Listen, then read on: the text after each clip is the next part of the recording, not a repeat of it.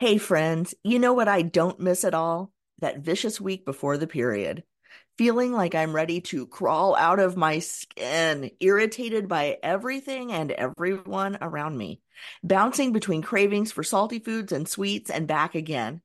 Now it's easier to manage PMS with Estro Control from Happy Mammoth. Estro Control contains science backed herbal extracts called adaptogens. Now, here's the beauty about adaptogens they help the body adapt to any stressors, like the chaotic hormonal changes that happen naturally throughout a menstruating person's life. And the biggest benefit? Feeling like myself again. That's what people mention over and over in their reviews. And there are over 17,000 reviews for Happy Mammoth products, including Estro Control. For a limited time, you can get 15% off your entire first order at happymammoth.com. Just use the code CORP, C O R P, at checkout. That's happymammoth.com and use the code CORP for 15% off today.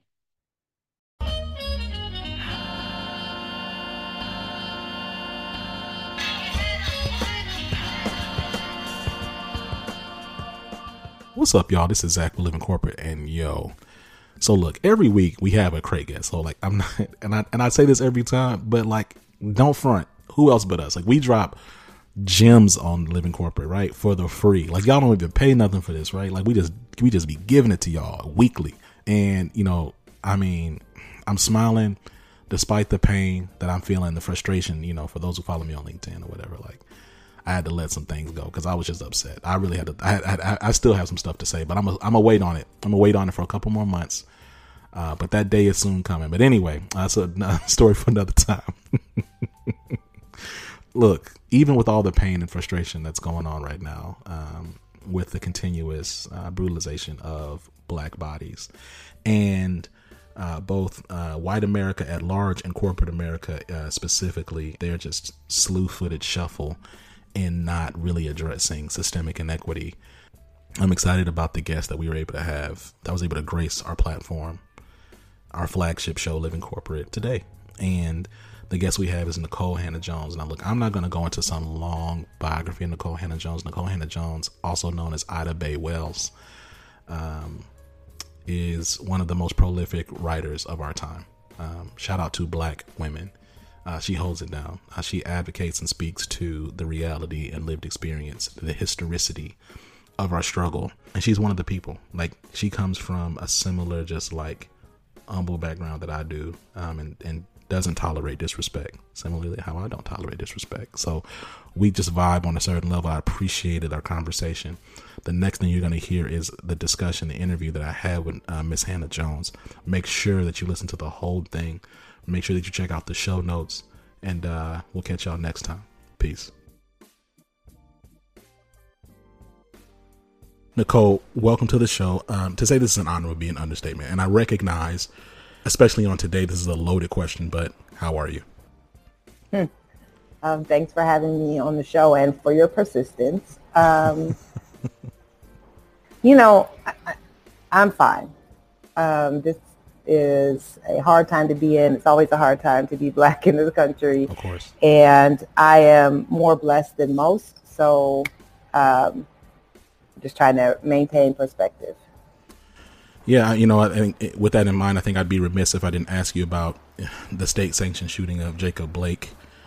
Um, and, you know, of course, I have some questions about your work specifically in that uh, the 1619 project. But I'd like to get your perspective on just the historically cyclical nature of um, violence against black bodies. And like in this moment, right? Like, what if anything do you think can happen to break this centuries long pattern? You know, a few months ago, I was feeling a tinge of something that is very unusual for me, which was a, a slight tinge of hope.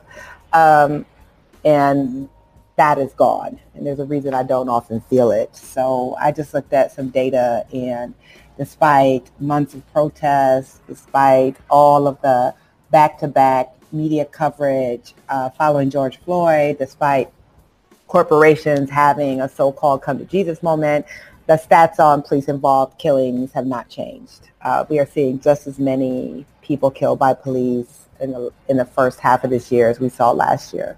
And I don't know what can force this country to change practices that have been 400 years in the making.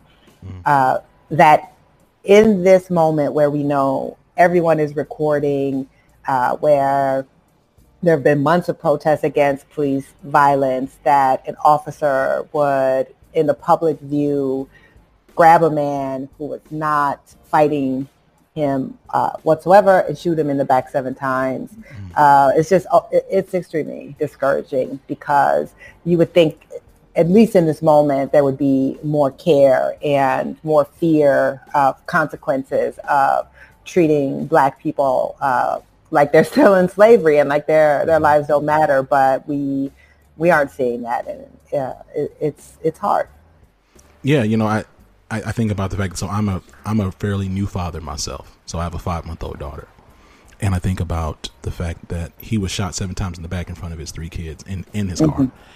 And you know, I just I was holding my daughter at the time, or rather I was split I was splitting time. So I was cooking and I was feeding my daughter and this just so happened to look at my phone and see that and then just you know i looked at emery and i just started crying because i was just like this is just the, the inhumanity of it they just don't you know just anyway, I'm really curious to, as we continue forward because I, I, think this project and the work that you do, you continue to do. Thank you for your work, by the way. Bless you for that. Is just highlighting how inhumanely we've been treated because there's no way that you just treat human beings like this. And you know, speaking of the work, um, you know, I've read stories about editorial bias and how black journalists will stop submitting certain stories that center black people because they keep getting shot down or any black and brown people um, your work beautifully and tragically captures our stories and experiences. I'm curious what the internal journey has been like for you to find your voice, and then how long it took before your pitch stories started getting greenlit by different editorial uh, powers that be. Yeah, so I started writing about Black people as a high school journalist. That's why I joined my high school newspaper I had a column called From the African Perspective, and I joined my high school newspaper because uh, as many if your listeners know my story at all, they'll know I, I, was bused into white schools as part of a voluntary desegregation order starting in the second grade. And as a high school student at a predominantly white high school where most of the black kids were bused from uh, the black side of town, I knew even then that we were being left out of the story and the power of you shaping the narratives for your own communities. And the only reason I ever wanted to be a journalist was to write about black folks, period. Uh, I was interested, you know, I, am a news junkie in general. I, I'm interested in the news. I read the news. I've always read the news. I used to read the paper with my father. But I wanted to be a journalist to write about black folks. And there were you know, where when I started my career, I had an excellent editor who really encouraged me uh, and supported me in wanting to write. I, I, was an education reporter, and I was writing a lot about school segregation, school inequality, and uh, disparate discipline that Black students were facing. And I was encouraged to do that. Um, my next job was not the case, and I was penalized and punished for wanting to write about black stories and uh, or people of color in general and was told really that I was it was showing my bias that uh, these stories were not reflective of the readership of the newspaper and had story idea after story idea killed. And this is during the historic Obama run for the presidency. So mm.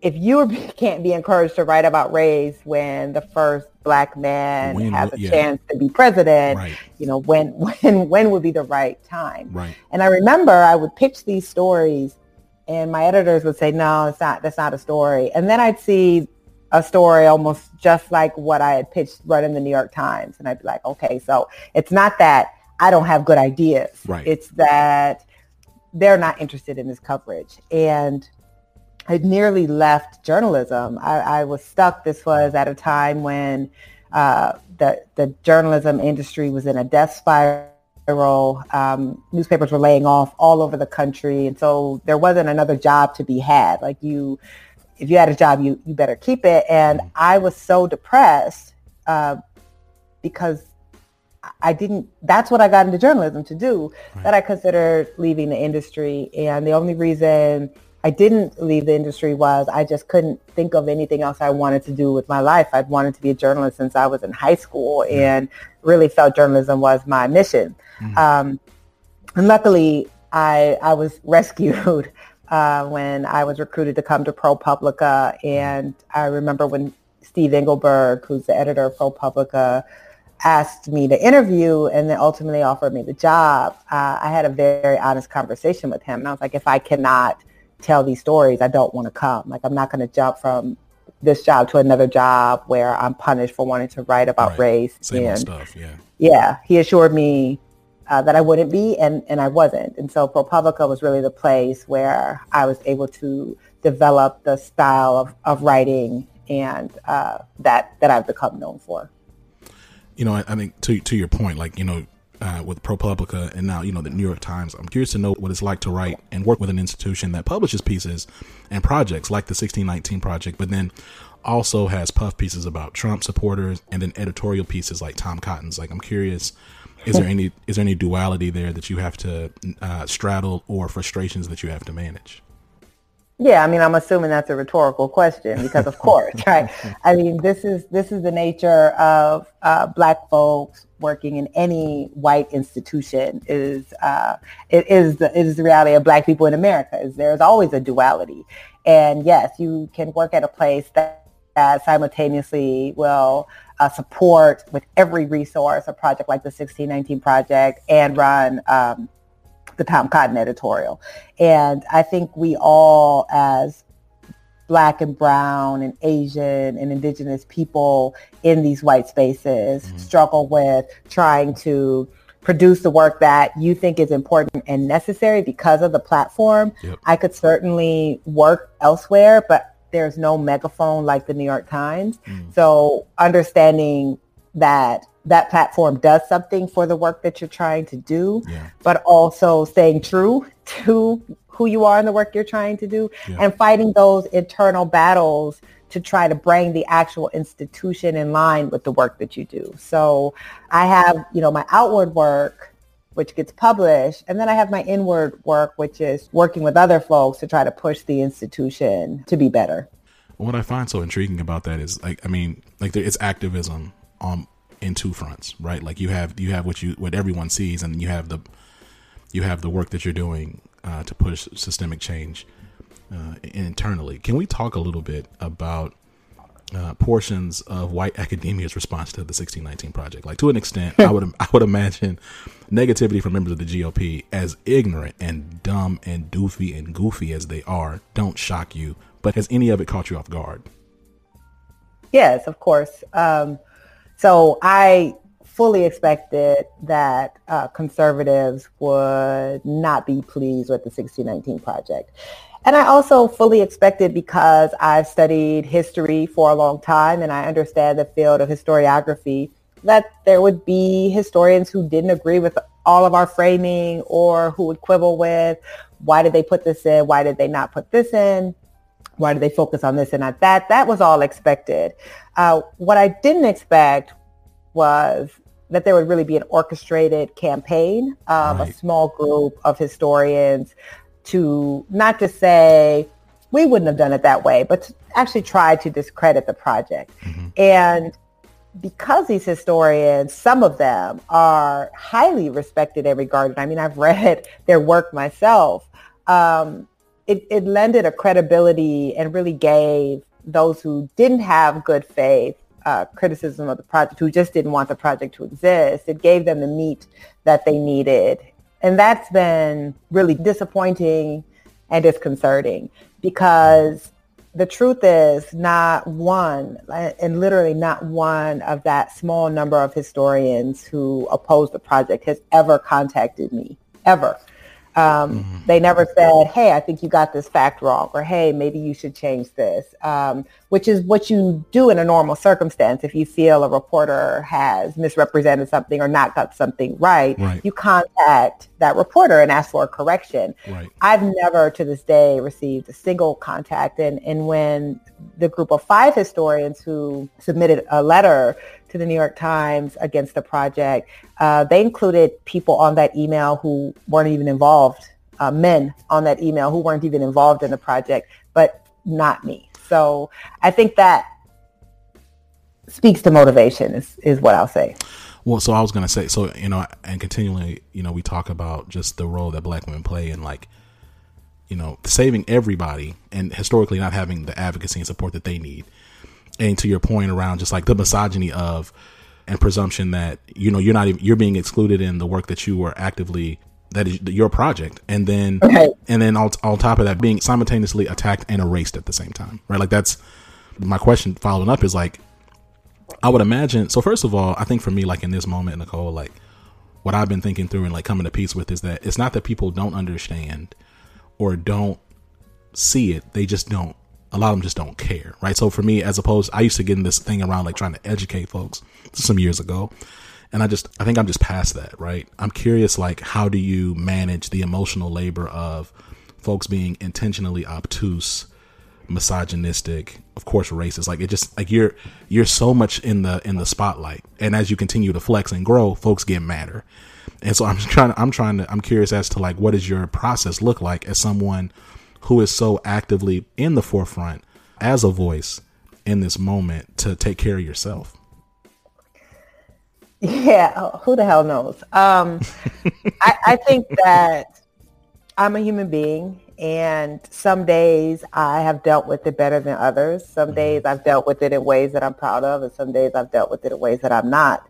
Uh, people forget, you know, and it's a good problem to have in some ways, but when the bigger your platform gets, people think that somehow uh, you don't care anymore about mm-hmm. what people say or, right. or how people try to treat and attack your work or you personally. But but that's not true. Um, you know, I'm just a girl from Waterloo and mm. never expected um, anybody would ever know my name. I just wanted to be a reporter. And I think that because of that, I also don't deal well with disrespect in the way that people who come, I think, from more privilege or yeah. don't come from like such a scrappy background right. that things things roll off their back in a way that they don't for me. Yeah. Uh, respect means a lot to me, and so I, I I I fight back, and I also understand that part of the kind of like vitriol that I get and my work gets is because someone like me should not be in the position that I'm in. Right. Like, not just that I'm black and a woman, though that's a huge part of it, but I'm also a black woman who presents in a very specific way. I don't look the part that they think I should look. I don't talk the way they think I should talk. I don't defer the way that they think I should defer. Um, and all of these are intentional decisions, right? I'm not a stupid woman. I know Absolutely. I know how I'm supposed to yes. present and I and I refuse to. And so I understand that it's all of that. I think what I try to internalize is the venom of your enemy speaks to the importance of your work. Mm-hmm. And if this work wasn't meaningful, if there wasn't some sense of fear, consternation about what this work could do, they wouldn't care about me and they wouldn't talk about me and they wouldn't write about me. And I, I have to always remind myself of that, that I'm doing this work for a mission and this is this is where it's helpful. Uh, Ida B. Wells is my spiritual godmother. Nothing that they could throw at me even comes close to what she had to deal with or even what my own grandmother had to deal with or my own father had to deal with. So I can deal with any of it. Well, you know, so it's, so, you know, we're going to talk about uh, my wife in a moment, uh, but, and it's going to make sense in a second. But when that series, that piece came out, really seeking to discredit and undermine the 1619 Project, and I looked at those names because I have a network of academics as well. And so a lot of the people that, well, some of the people rather, that was in that group, folks in my network knew personally mm-hmm. and like really highly regarded. And I literally looked at it and I said, wow, Nikole, this is a lot of power. Like she has this much power that all these well to do white folks got together in a little Google document and started typing away to do all this work. And um, I know I just, that was my very first response was like, wow, this further lets me know that this is incredibly powerful and that she is seen as a threat to the institutions that be. Um, so that's incredible. Thank you. Um, you know, uh, kind of continuing about your work, right? Like it's focused on segregation and its impact on marginalized populations. The New York Times uh, recently helped produce Nice White Parents, which highlights a lot of the historic and present resistance to meaningful integration. It also reminds me of the interview you had on This American Life some time ago. After your years of research, I have two questions, like kind of back to back. And one, does it seem like meaningful integration is possible? And then two, do you believe that integration is necessary to achieve equity? Mm. So um, nice White Parents is excellent, and Chana Joffe-Walt is uh, the producer I worked with on my This American Life piece on Michael Brown School District. Um, what I love about it is that she, I mean, I've, al- I've always said white parents are the most powerful uh, force in any school district, whether they're in those schools or not, and that they often hold school districts hostage. They school districts simply won't do certain things because they're so afraid of losing white parents. And uh, I, I, haven't seen anything that has spent that much time really uh, exposing the way that that power operates with white parents who are supposed to be on your side. So anyway, right. if, if your listeners have not heard that podcast, uh, they definitely should. And I saw some folks who were like, I don't know if I want to listen to that podcast oh, because I just I just can't stand to hear another white person who's shocked that racism exists. Uh, Chana is not naive. Right. And there's no sense of naivety like, oh my God, I can't believe these white parents are doing this. It, it's really like, this is how we operate and I'm going to expose it. Uh, so it's great. Um, so now to your question. so possible and probable, of course, are two different things. Mm. Do I think meaningful integration is possible? Of course it's possible we've rarely seen it, but it is possible. But in order for it to be possible, it has to be like Baldwin said, like white people have to give up whiteness. And we also have to understand how much resources have and everything from uh, amongst private citizens, businesses, local government, state government, and federal government went into creating the school inequality uh, still maintains the school inequality. And if you are going to undo that and create a truly equitable, integrated school system, you have to apply equal amounts of power and resources. And um, we won't, right? Like, right. The reason all of that power and influence was applied was because it was to the benefit of those who hold the power. And they're not going to apply uh, the equal amount of resources uh, in a way that doesn't benefit their power. So yeah. possible, yes. Probable, of course not. Um, in terms of is it necessary? So in a practical sense, absolutely. Nearly every school integration lawsuit that gets filed by black parents or on behalf of black parents initially begins as a simple lawsuit about equity and resources you've never seen large scale that black people are just dying to have their kids in majority white schools. Right. And so these lawsuits typically begin by saying our schools are underfunded, they are not well resourced, and we're suing because we just want the same resources in our schools as you allot for white schools. And then they begin that way and they end with a push for integration as parents come to realize that they will never get those resources without white kids. And that's just true. It holds true in every region of the country. It holds true in rural areas, suburban, urban. It doesn't matter. In a country where we still have to assert that Black Lives Matter, which is really Black Lives Matter too, right. uh, we know that the whole point of the separation is to deprive black kids of resources and equality. The whole point of the separation is to ensure white parents get an inordinate amount of resources. And we just have never shown willingness to ensure that black kids and particularly poor black kids get the same quality of resources. And integration is, is the means to do that. There are things that we accept for black kids that you can't imagine ever accepting for white kids, period. And we don't. So I wish that it wasn't necessary, but we've shown no other way that we're willing to treat black kids the same as white kids uh, unless they're in the same classrooms. And even then, they're not treated the same. Right. And that leads me, that leads into my next question. So I, I mentioned my wife, Candace, earlier. She's an educator teaching high school, and her district is starting remote. I know you've addressed concerns about the feasibility and effectiveness of remote learning during this time. Yes. You know, as both a parent and a journalist who has specialized in equity and in education, what advice do you have for educators who want to provide a quality education from home to their students right now? And what considerations do you think they should be keeping in mind? God, this is so hard. Um, and the public conversation has tried to make this simple. Really binary, uh, yeah. Yeah, it's not either open the schools or it's not safe. We can't open the schools. And uh, either you care about uh, kids' educations and, and the inequality, or you want teachers to die, right? Like, right. it's it is it, this is the hardest thing because one, we already have these structural inequalities that we have long uh, known existed that are clearly being exacerbated, and there's no great answer.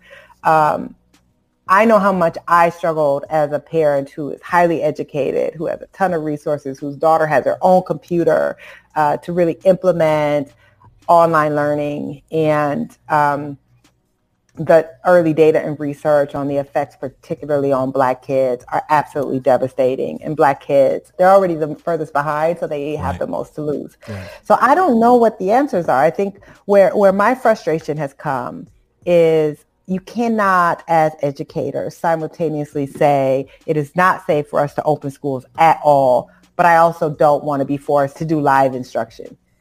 You can't do both of those things. There's got to be compromise. And, and I think every parent has a newfound understanding for how hard teachers' jobs are as we have had to try to play a, mm-hmm. a bit of that role in our own households. Um, but we're all struggling to adapt to online. I, I, didn't expect that I would be working from home either and having my child set off the fire alarm while I'm giving a talk, which has happened. Um, but we have to really think about what this is going to mean for our kids in school districts that suffered to get proper funding for those kids before the pandemic and now are going to be dealing with slashed budgets. Um, which I guess is my really long way of saying I don't know what the answers are, but I can tell you what is planned right now is going to be devastating for low income black and brown kids. And mm. we have shown, I mean, look at the Democratic convention, the Republican convention.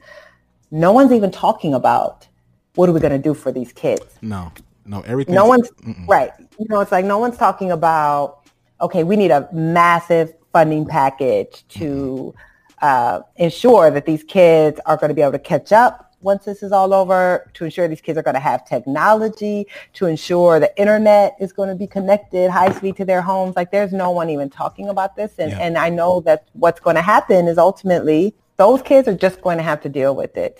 And yeah.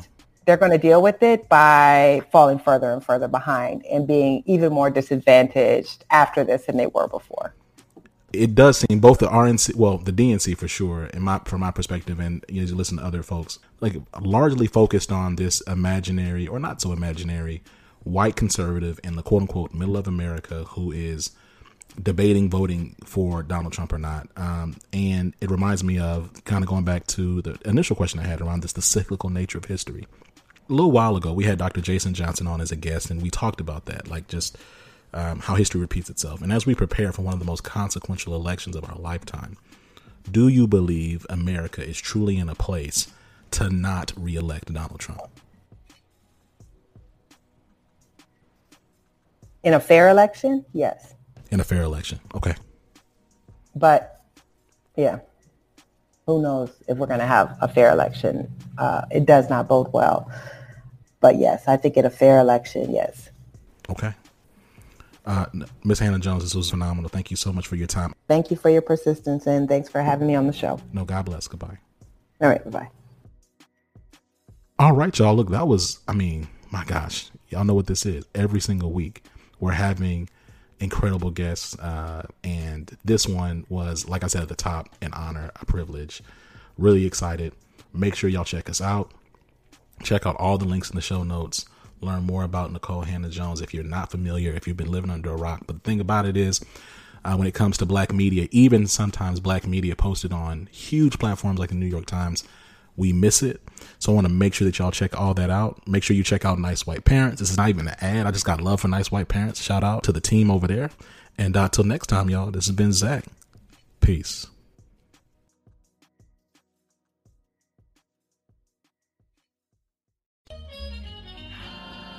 Living Corporate is a podcast by Living Corporate LLC. Our logo was designed by David Dawkins. Our theme music was produced by Ken Brown. Additional music production by Antoine Franklin for Musical Elevation. Post production is handled by Jeremy Jackson. Got a topic suggestion? Email us at livingcorporatepodcast at gmail.com. You can find us online on Twitter, Facebook, Instagram, and living-corporate.com. Thanks for listening. Stay tuned.